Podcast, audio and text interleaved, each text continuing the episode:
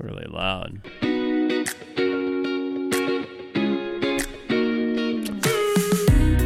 It's so loud that it, in my ears, I didn't know what to say to start the podcast. I think I'm just gonna start playing that in my car when I'm driving along, Yeah. Well, jamming out to it. yeah.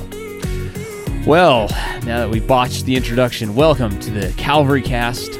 Are you ready to podcast? That was good. All right, it was good.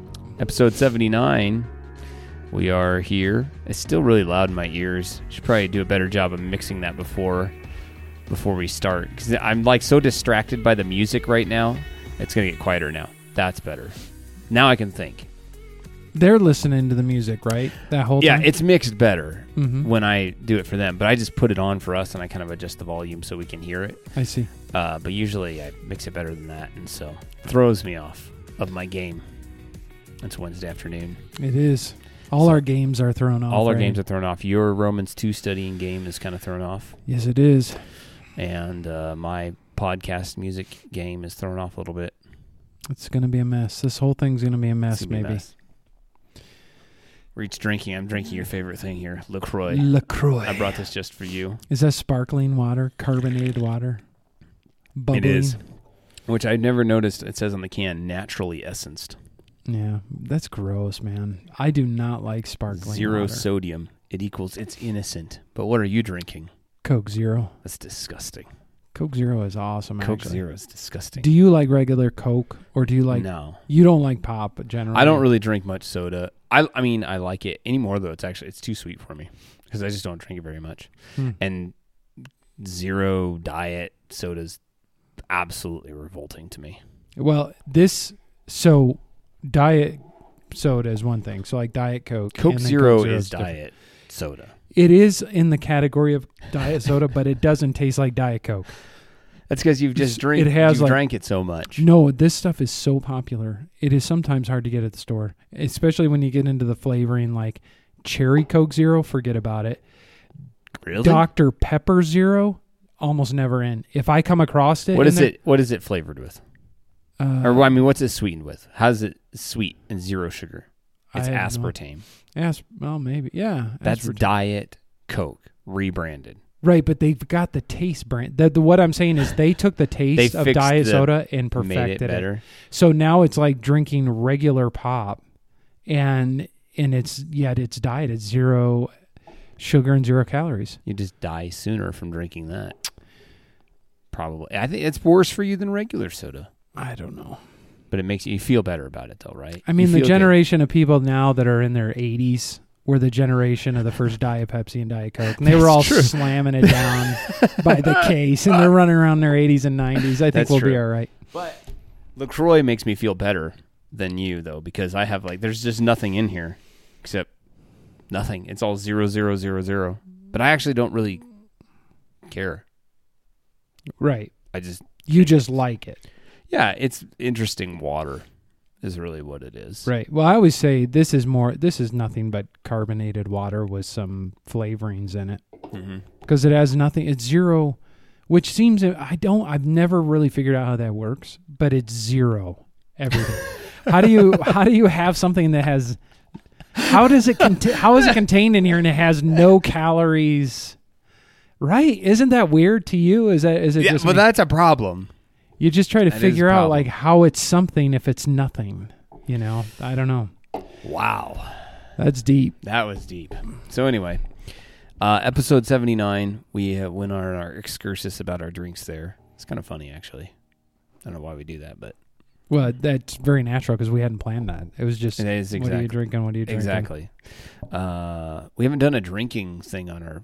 That sounded weird Yeah. on our podcast. you mean like one where we sit here and drink and get drunk or something on the podcast? no, that I was just talking about drinking something oh, on the podcast. I thought that was what you said you wanted to do one time is to for everybody to see, and then it would be like out of Ephesians six: "Do not get drunk with wine. This is debauchery." no, that wasn't what I was. I was gonna say since that time that I made coffee on the podcast, and that was Oh, the whole yeah. thing. Mm-hmm. I I haven't really done anything like that. So anyway, now that we have spent almost five minutes on that, we can get on to the subject of the day, which is the book of Job, or as my sister in law once referred to Job. it, the big book of Job, Yeah. because she was not a Christian. And, well, anyway, I asked that on Sunday night why we don't say job. what'd they say? No, no answers. Crickets. Oh. Uh, so yeah. Oh, you were just saying. I just brought- I thought I- there was an answer to that. I had never heard. No, I don't. I Some don't. kind of pronunciation. Oh, Hebrew yeah. pronunciation. There probably is. I just don't know what it is. I, it's and more specifically in the book of Job. It's applying the book of Job. Mhm. That's what we're gonna do. Good because you've been teaching the book of Job, Just or just one, just one, one week, night right? on- uh, on Sunday night. Went through it, and uh, I spent. I, I, I talked for a long time, and I still didn't get through everything. I didn't get to the application of it. So I thought, hey, this would make a nice podcast. Right. Good. that- and so now you're going to bring more application to what you Right, talked about. Right. Yeah. So, and I think it's fitting. You know, and I, I mentioned this on, on Sunday night as well. Like we're at a season in our church where there's just a lot of people that are suffering in a number of ways, and so I don't want to say anything that's unhelpful or hurtful or Mm-hmm. you know in doing that. But the Scripture speaks to these things, and Mhm. especially the Book of Job is really helpful. So I think there that uh, the the lessons that we need to learn, the things that we can apply from the study of the Book of Job, are really applicable to those in suffering, especially in our our season as a church right now. And if you're like us, who me and you, let's say, we're not in a terrible time of suffering No. right now ourselves, right? Right. And but like I was thinking about this the other day. Largely, our Christian walk is preparing for the next suffering, Mhm. right? Mhm. For ourselves. Mm. So even if somebody isn't in suffering right now, to hear these things in advance, Right. and then if you're in suffering, to be reminded of what you already know, It- and that is important because it's hard to like catch up while you're suffering. Yeah. it's important to know what God's word says about suffering prior to suffering. Right. We want to be armed for that battle. And I think, too, then there's also uh, a lot of application in the book of Job for those who are going to help suffering people, which is everybody. You know, Right. we're all we're all called to help those who are suffering. We're going to have friends and members of our church that are suffering, and you're going to be giving them counsel. And so we need to to consider what that is. Um, so some of this, I don't I don't think too much of this will be a review for people that were there on Sunday night, but just to kind of set the stage again. The book of Job is a dialogue um, between Job and primarily three of his friends, and then a fourth voice comes in at the end, Elihu. With friends like that, huh? Yeah, good good friends. Wait, Who needs enemies? Oh, I'm getting ahead of us now, ahead of ourselves. oh okay, yeah, I I missed the the Job's friends, right? yeah right. Right. Anyway, uh, um, so the book of Job is giving us insight into uh, how suffering comes into Job's life, and then all of the questions that Job is asking and his friends are asking are: Why is this suffering happening? And they all have different reasons as to why it is happening in Job's life. And of course, the the in the first two chapters are fascinating theologically, just to think about how God allows evil, yet is not the originator of it. Uh, how he how Satan is limited in what he can do, and and so different things like that. Um, and and and then also the book of Job is wisdom literature, and wisdom literature is uh, designed to help us master the world, right? So if you think about God has created the world in such a way that that uh, it functions in a certain way, and we can live in it within the parameters that He has provided. So as wisdom literature, Job is helping us kind of master living in a fallen world where we're suffering and hurting. And so that's that's how it's it's helpful as as wis- wisdom literature. Um, so Job's friends come along, and their essential argument, the first three friends, is is that you have sinned, therefore you're suffering. And so I called it on Sunday night retribution theology, right? So they use uh, things as you've planted a seed, and so you've grown this suffering. You planted a seed of sin, you're reaping the harvest of, of suffering. Uh, they use things like cause and effect to prove their point. I see this happen in the world, and this happens. Therefore, uh, that's how I've come to the conclusion that you're suffering because of your sin. And then throughout the entire book, Job is always responding. So a friend uh, will speak, and then Job responds. And Job's uh, his assertion throughout the whole book is that he has not sinned, right? He is upright. And even the beginning of the book tells us he's an upright, blameless man. That's why Satan comes and the Lord says, Have you considered my servant Job, a blameless and upright man? And so Job is upright. So he's he's kind of thinking the same way that his friends are. I haven't sinned in any way. So why is this suffering befallen me? And so he throughout the book he wants to question the Lord. He wants to go before the Lord and arbitrate his case. Uh, and ultimately he comes to the realization that he actually has an arbitrator, one in heaven who's mediating on his behalf, and he knows that he will be vindicated one day. Well, towards the end of the book, in comes the final voice, which is Elihu. And Elihu really rebukes Job and his three friends and says, You've all got it wrong, which they kind of have. Um, and Elihu is really pointing all of them to the greatness and majesty of God and saying, God is right to do as he pleases. There's, there's no wrong in him.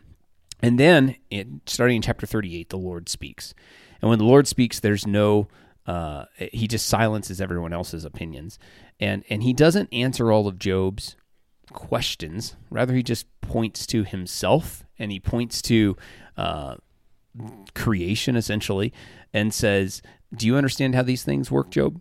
If so, then then you know you've you figured out." But he can't, and Job is left there to just sit in silence.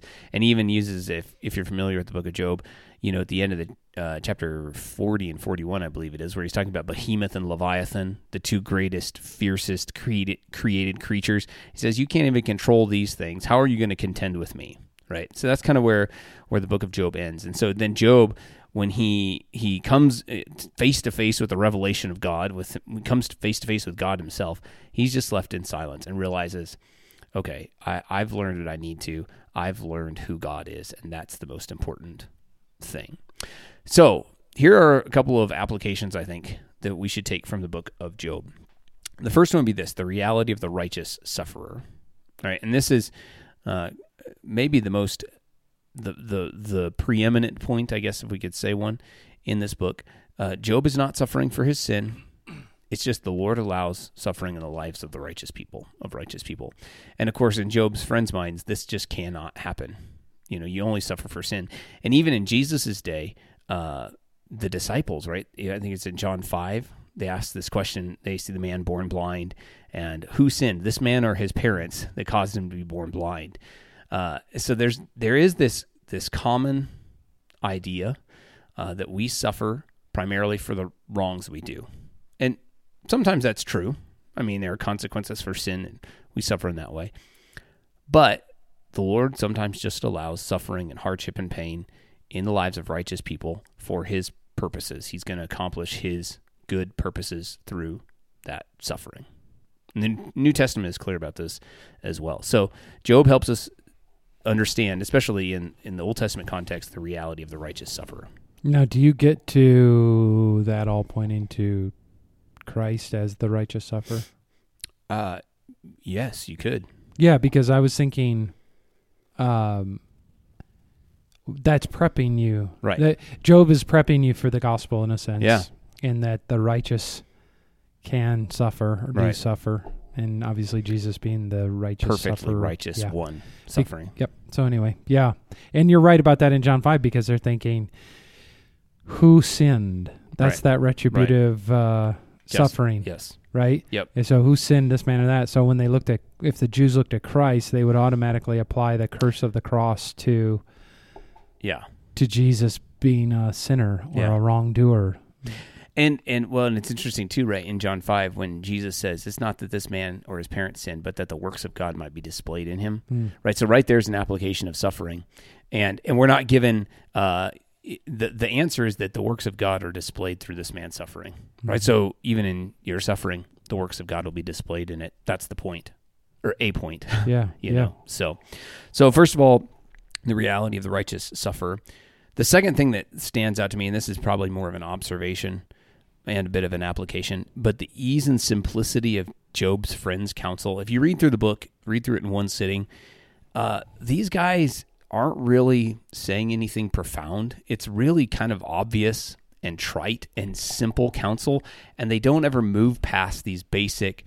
Hey, you must have done something there, therefore you're receiving your just reward, and and that I think that people can tend to do that even now, right? In our counsel, we're just very simplistic, you know, and uh, even even in applying scripture to someone suffering, right? Mhm. Well, Romans eight, you know, all things work together for those all things work together for good for those who trust Him, and that is true. Mm-hmm. But the way that we can apply it can be very simplistic and reductionistic with suffering Mhm. and the complexities of it. Yeah. And uh, so, yeah, oversimplistic or in, and insensitive. Yes, His friends clearly come across as Right. insensitive right.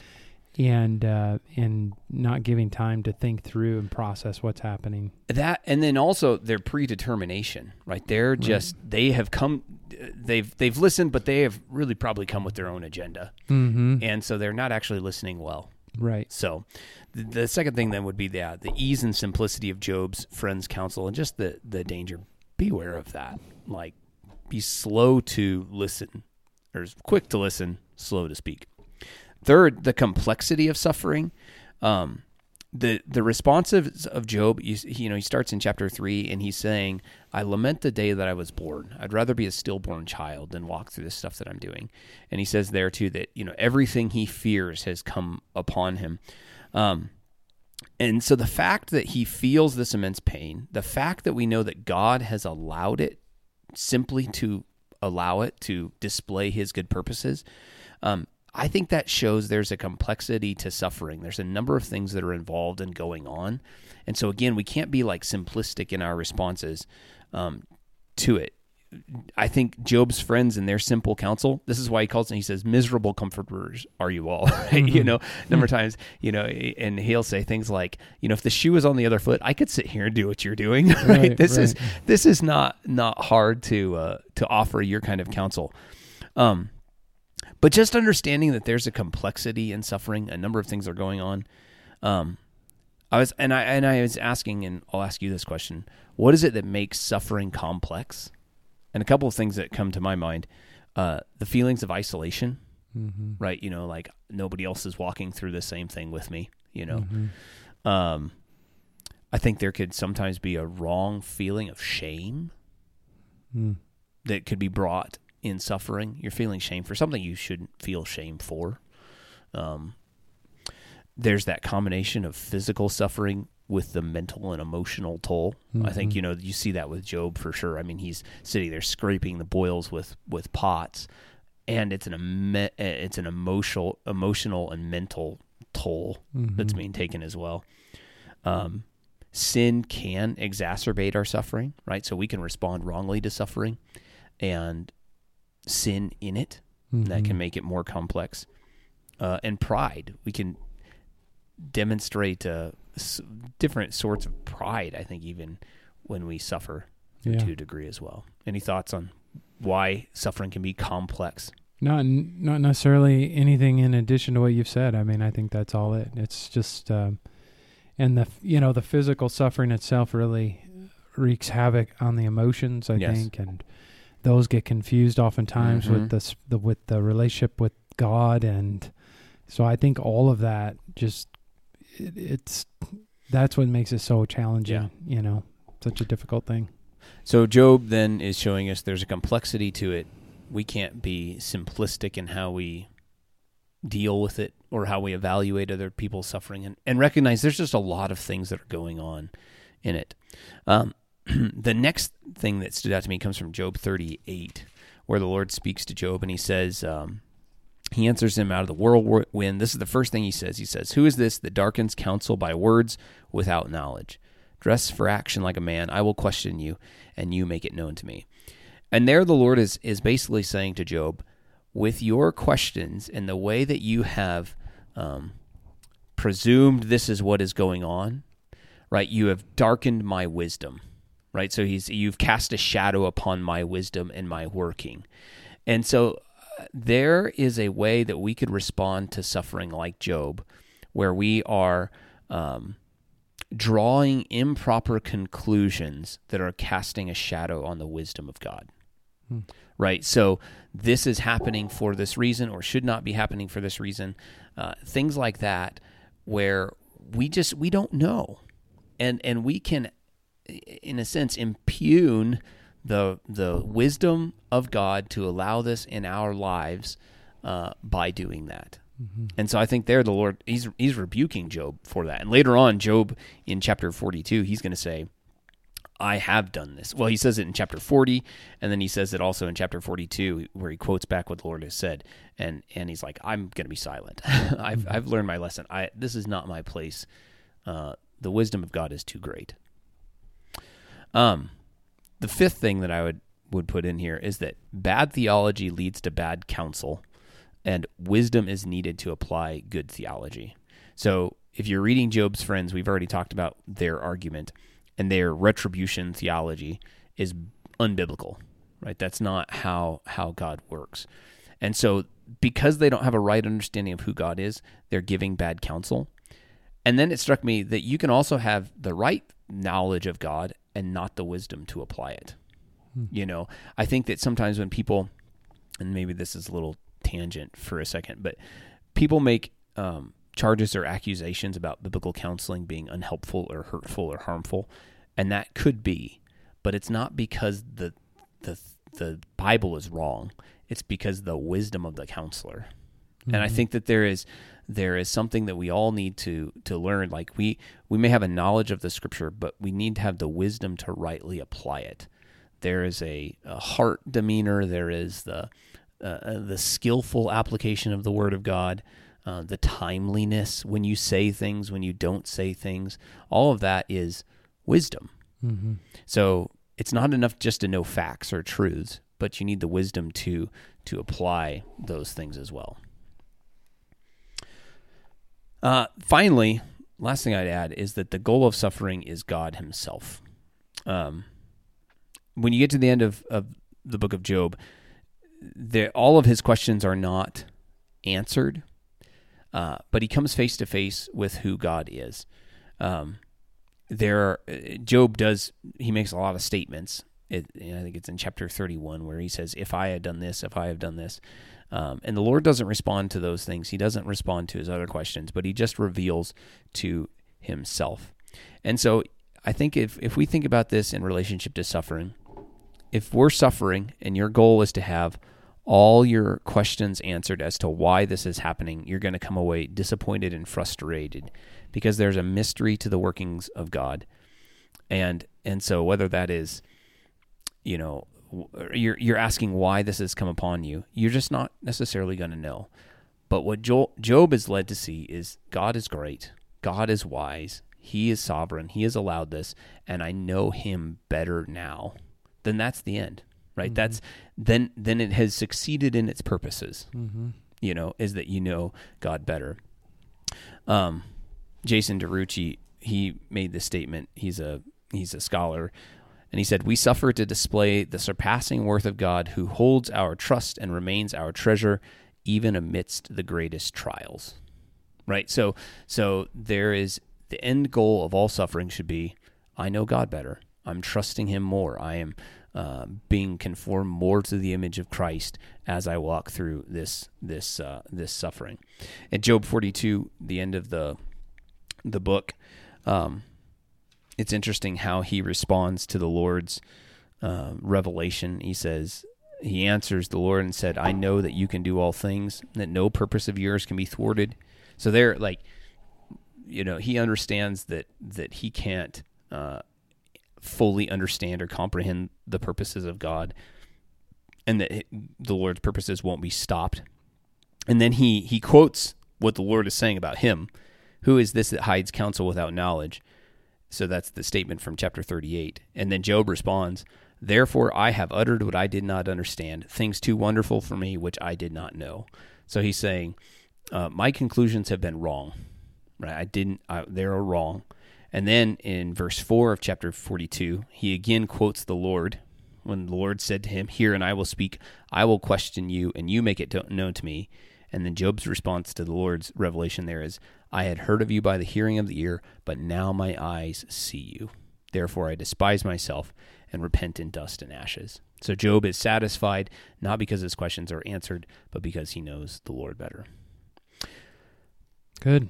The other uh, one other passage, I guess, I just draw us to in the New Testament to close. Mm-hmm. Okay, Philippians chapter three. Paul writes, "Indeed, I count everything as loss because of the surpassing worth of knowing Christ Jesus, my Lord." So notice that phrase, that word "loss," right? Indeed, I count everything as loss. For I have, for his sake I have suffered the loss of all things and count them as rubbish, in order that I may gain Christ and be found in him, not having a righteousness of my own that comes from the law, but that which comes through faith in Christ, the righteousness from God that depends on faith, that I may know him and the power of his resurrection, and may share his suffering, becoming like him in his death, that by any means possible I may attain the resurrection from the dead. So the goal of loss, the goal of suffering, is to gain Christ. Well, we hope this conversation has been helpful, especially for those who are suffering, which is which is everyone, or preparing us for whatever suffering we have, uh, the Lord may have in the future.